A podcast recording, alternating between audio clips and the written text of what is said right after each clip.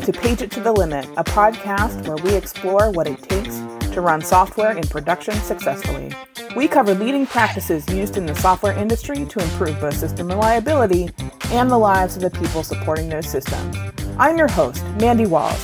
Find me at LNXCHK on Twitter.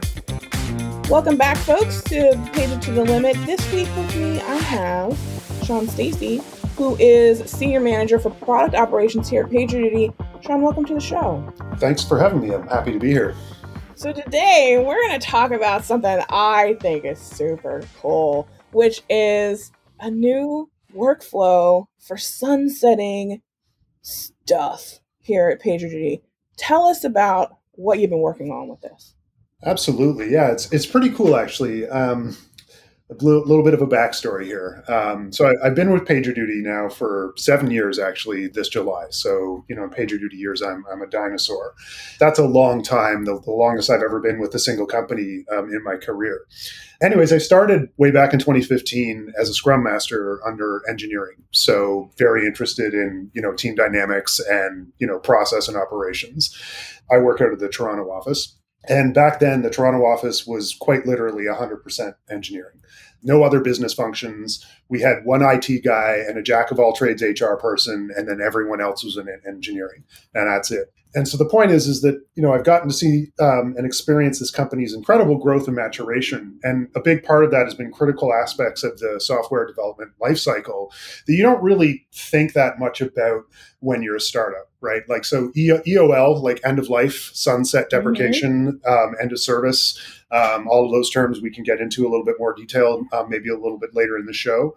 But for me, the the overall kind of EOL process really does fall into that category, right? Like, I mean, when you're at like a startup, it's like, are you going to be around long enough to actually end of life anything or sunset anything, right? So it's not typically something that is, you know, uh, front of mind from an operational perspective. But now, end of life is is incredibly important, right? We have 30 plus development teams. They can't be hitting home runs all the time, right? Some of some of our at bats are, are going to whiff. And also, you know, we at PagerDuty uh, pride ourselves in, in being able to innovate quickly, which means we have to experiment you can't leave a bunch of half-baked experiments hanging around. It, it's bad for your customers and it's bad for your development teams right? So you need to establish some sort of repeatable process around how to deprecate and sunset your features and continuously improve. And, and that's what the eol uh, program and project is all about. Yeah i mean that, that's what i would say just kind of like grand scale is it's been interesting just to see that like you don't really think about it and then you get to some sort of inflection point and you're like oh wait a second this is really important. And that's really kind of how it started is you know product managers were saying hey you know we're we're getting to a point where you know we need to sunset some stuff and we're not sure what steps should be taken. And, and we were kind of like reinventing the wheel every single time. And it's at that point product operations uh, got involved and said okay well let's put some structure behind this and make it repeatable and allow other product managers to, to stand on the shoulders of, of those who have come before and leverage that knowledge and, and experience. And so we've still got a long way to go. It's really really important that that, uh, yeah. uh, that we, we, we've, we've started that that process. Absolutely because you can't can't really have a yard sale. Like we gotta have a plan for what we're gonna do with this stuff. So set that baseline for folks. Like EOL, sunsetting, deprecation, like having the shared understanding of what we actually mean when we talk about that across the entire organization what are our definitions for those terms? Right so that's actually you know been a bit of a learning curve for the mm-hmm. entire organization as well until we we started to learn a little bit more. We actually just called it deprecation because mm-hmm. that's what we we thought it was. Um, and as you know we started going through that process and, and learning more about it and this was really kind of like learning about it as you're doing it right? There wasn't really time to, to separate that. But deprecation so really there's there's two main parts to the kind of this like end kind of state of the software development lifecycle right? Which is end of lifing the features. And the sunsetting and deprecation are kind of colloquial terms for um, end of life and, and end of support or end of service. I think end of support I mean, whatever. They, they're they're. I mean, it fits the same acronym, so it's it's fine. Yeah. So really, the way that that it works is end of life is um, sunsetting. It means that you're turning you're turning the thing off. It's it's that that's it. That's all. And you know that could be as a result of a failed experiment. That could be the the result of you know going off in a different direction. It could be the result of many other things. But the, the point is is that sunsetting means end of life, which means literally turning the thing off. It's not going to be supported. It's not going to be developed. It's not, you can't use it anymore, which is different from end of support, which is a deprecation, which is we're no longer going to support. We're going to leave that feature on. We have customers who you know use that feature, find value in that feature, and so we're not going to like yank, yank the band-aid off and say sorry that that's it. Um, and so that's that's the difference between the two. And, and another way of looking at it is deprecation or end of service is a step on the path to end of life. Sure. Is the progression that you would follow. And that doesn't mean that you have to go through that progression every single time. You can go straight to an end of life. And then that the the flip side of that is very interesting. And, and I think we'll get into this be a little bit as well, which is when you're talking about um, things that are in in beta at uh, PagerDuty, um, we all know that we call beta early access or, or EA, right? So we have a lot of things that that are in EA that should be sunset that should be end of life, right? They shouldn't just be hanging around there um, in EA. So, you know, again, the, the, the choice comes down to the, the product manager uh, and their team, obviously, um, you know, against the backdrop of, of PagerDuty's larger kind of strategic initi- initiatives for product development. But the choices of, of when uh, to do that are, really do um, rest with the team.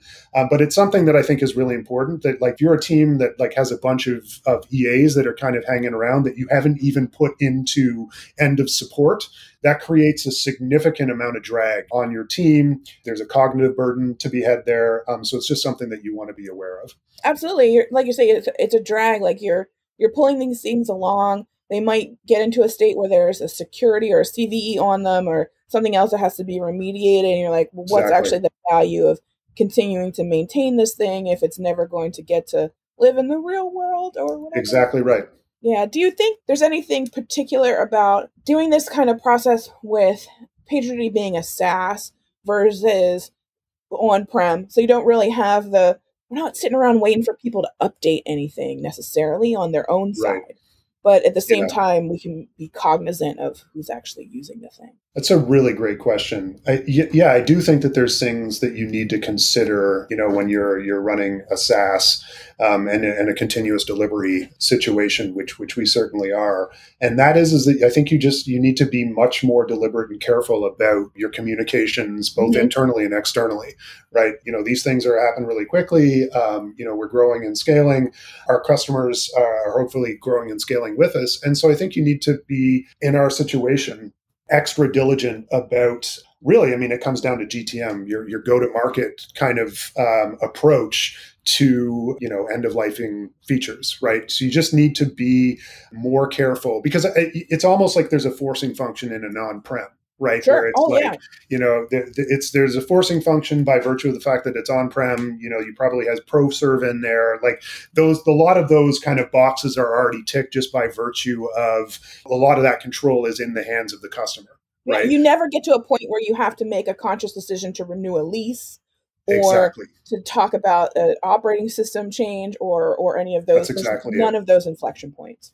Exactly right. So, I mean, that's what I would say is I think it just, you know, you need to be more careful. And that's interesting because it's one of the main reasons that, that product operations even became a thing at, at PagerDuty is, again, we're scaling very quickly, we're growing very quickly. And, you know, there are when you you work in continuous delivery as we do it's very easy to get the horse blinders on and you know follow agile principles and say you know get stuff to market and in the hands of your customers as quickly but you still need to balance that with with the awareness piece you know internally and externally. So you don't want to catch either your internal stakeholders and you know go to market partners off guard, and you certainly don't want to keep, uh, catch your customers off guard. And the other thing as well is is that PagerDuty was really um, in the beginning, at least, was was really kind of aimed at the like the responder, the DevOps mm-hmm. person, right? People that are pretty cool with you know, hey, continuous delivery, no problem. Give me the new stuff all the time. I'll figure it out. That's great. That's different for the enterprise, right? And to your point, right, where they have all kinds of internal documentation and processes that they need to follow because you're talking about, you know, teams on massive scales um, and not some some individual or like a handful of individuals, right? So I mean, the the complexity there of that change management is massive, and so you need to be careful under that circumstance as well. Yeah, definitely. And like one of the things you were talking about there is like talking to the, your other partners within the organization. Talk mm-hmm. us through like that the the way the, the, the plan came together because like as I'm looking through the documentation, I noticed we've got like product marketing, which is a team that I sit under, is involved, plus legal and like all these other folks and like your customer service representatives and like all these other people who are then involved in the messaging and working with the customers and and how all the this stuff sort of hangs together. Like this is a this is a complex sort of plan.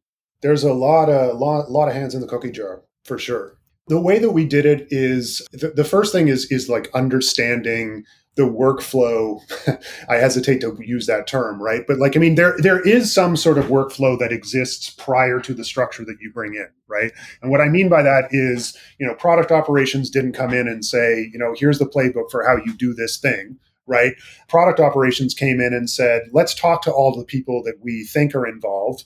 You know, we'll we'll cast as wide a net as we can, and we'll have those conversations with with those individuals. What are their needs? How do they contribute to this?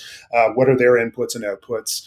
And then you can start to draw a picture of like what the actual kind of more ideal workflow should be. So it's like there is some sort of even if it's like you know not documented and fairly chaotic and only in a, a certain group of people or a certain person's head right? There is some sort of unstructured kind of workflow or process that that already exists.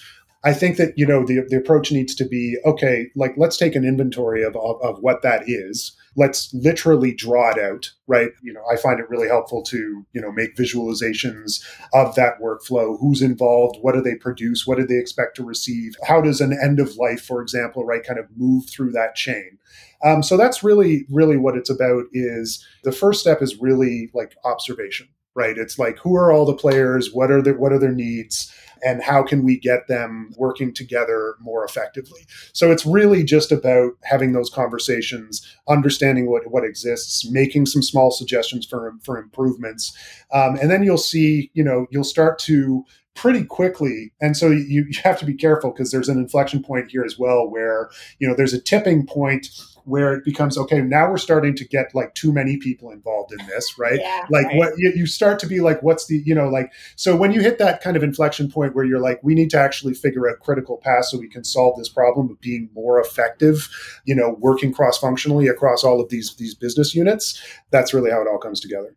Yeah. Was there anything that anything in particular that sort of kicked off like codifying all of this it was really, um, as I as I mentioned a little bit earlier, it was really the the the friction and the, the pain point that product managers were feeling, right? Where it was like, hey, like we're being told that we need to do these things, but we're not sure. You know, of course, all the product managers understood what end of life meant, and and you know some of the baseline things that you do around it, but they didn't know what the expectations were in terms of who they needed to talk to and partner with internally, and that's that's really what kind of kicked this all off as being like we don't have a good idea of what what that needs to be, and and as I said, like who all the players are, what their needs are, what their timelines are, and so it was really the product managers being like, hey, we get it, we need to do these things. We're absolutely we're behind doing these things. We're just not sure what are all the things that need to be done, who are all the people that need to be involved, right? Um, and that that's what really was the catalyst for for for doing this. Yeah, this is definitely the first time I have seen something as comprehensive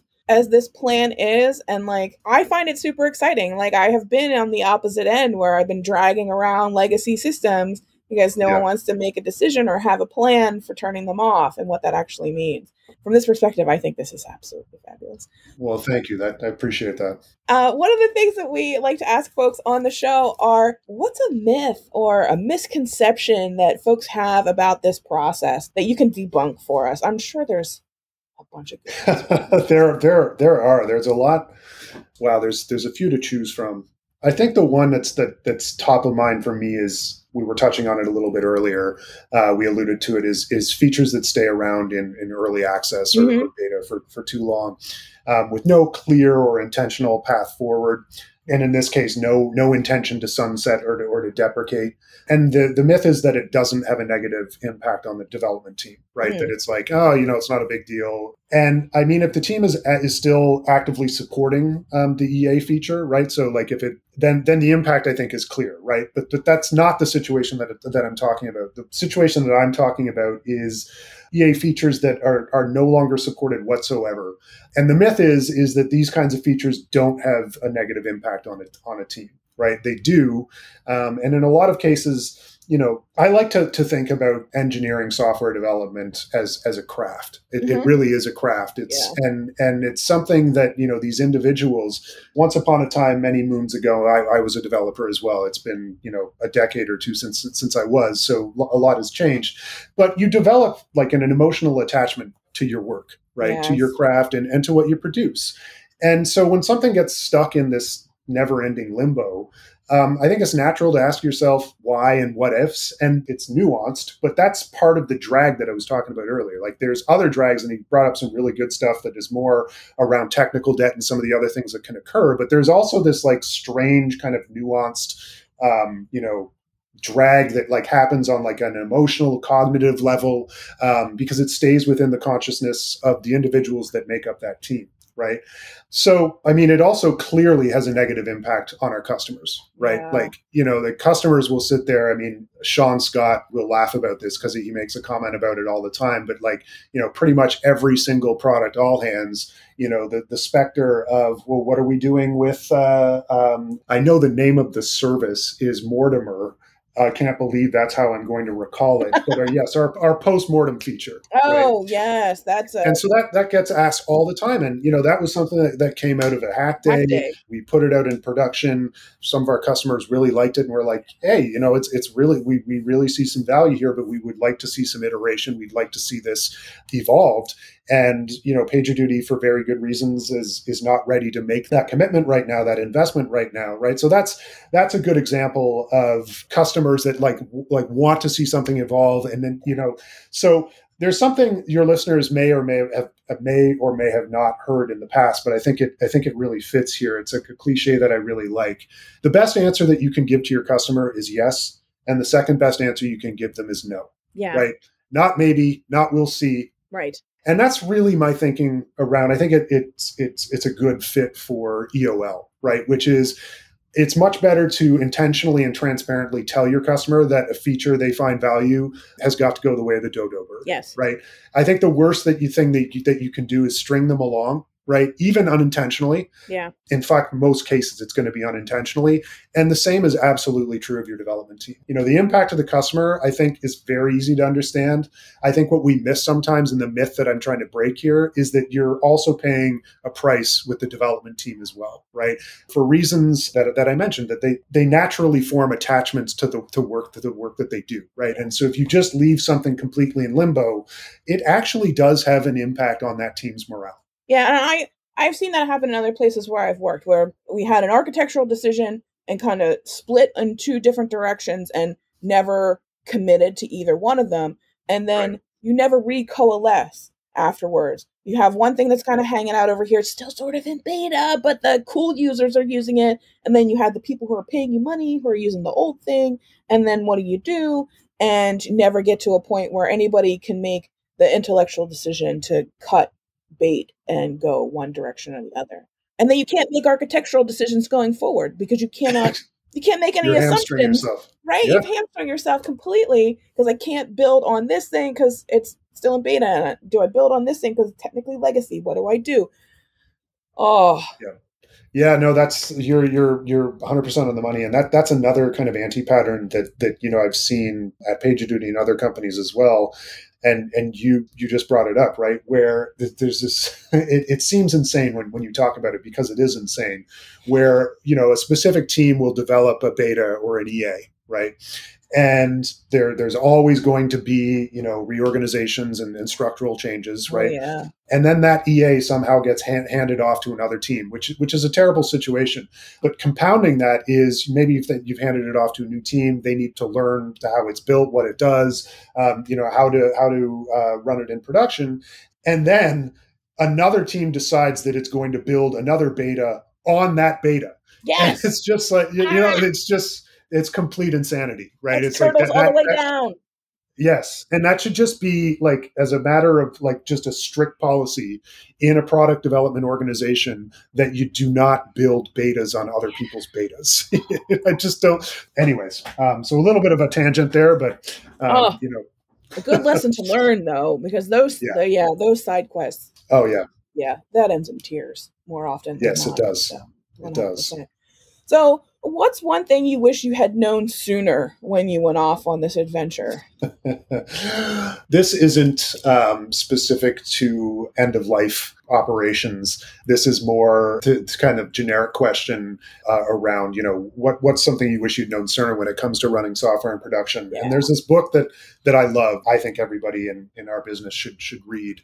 I don't know if you've ever heard of it, Mandy. It's called the the Tao of Programming by uh, Geoffrey James. I think I have a copy of it around here somewhere. Actually, nice. It was written in 1987. It's a tongue in cheek kind of uh, literary exercise where he really kind of tries to you know speak in this this kind of spiritual way of uh, about about programming, obviously from a, a Taoist uh, kind of perspective.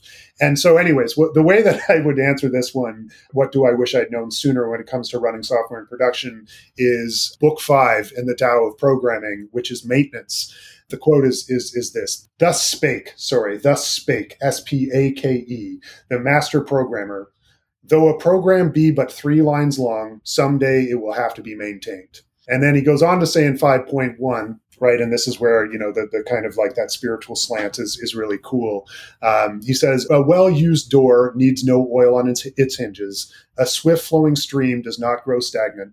A deer blends perfectly into the forest colors. Software rots if not used. These are great mysteries so that's that's what I would say in answer to that question, right? Is it like doesn't matter, you know, how small something is that that you're running in production.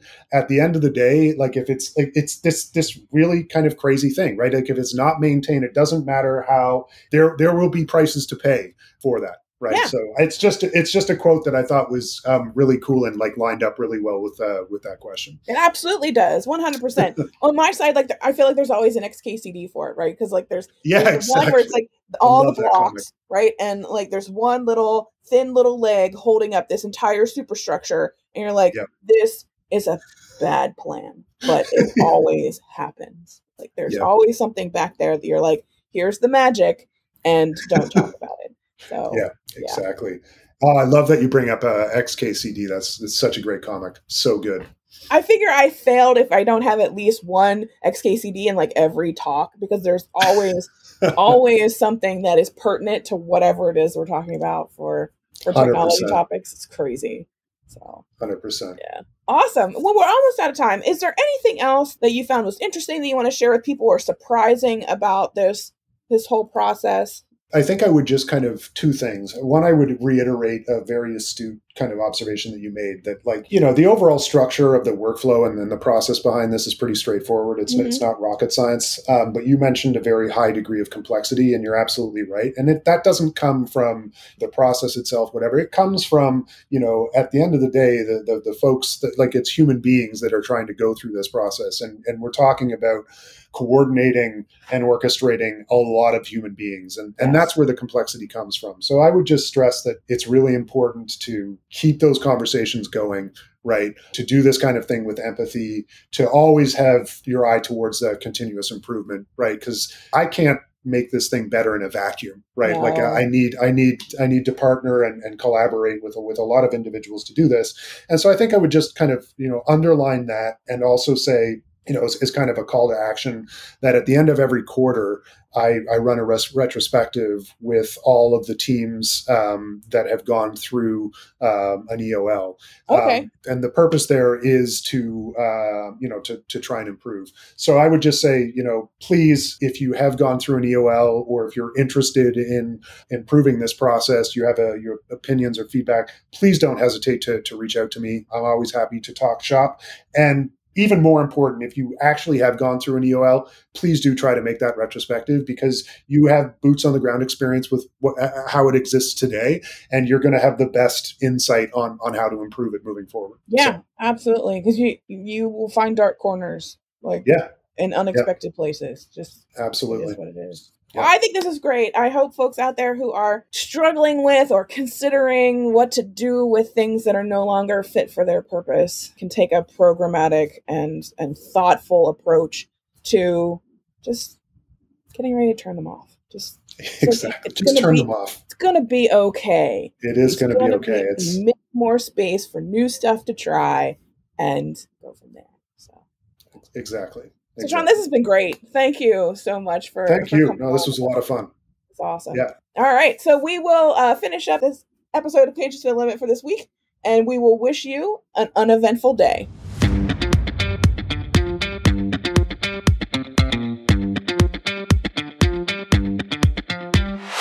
That does it for another installment of Page to the Limit. We'd like to thank our sponsor, PagerDuty, for making this podcast possible. Remember to subscribe to this podcast if you like what you've heard. You can find our show notes at pageittothelimit.com and you can reach us on Twitter at pageittothelimit using the number two. Thank you so much for joining us, and remember, uneventful days are beautiful days.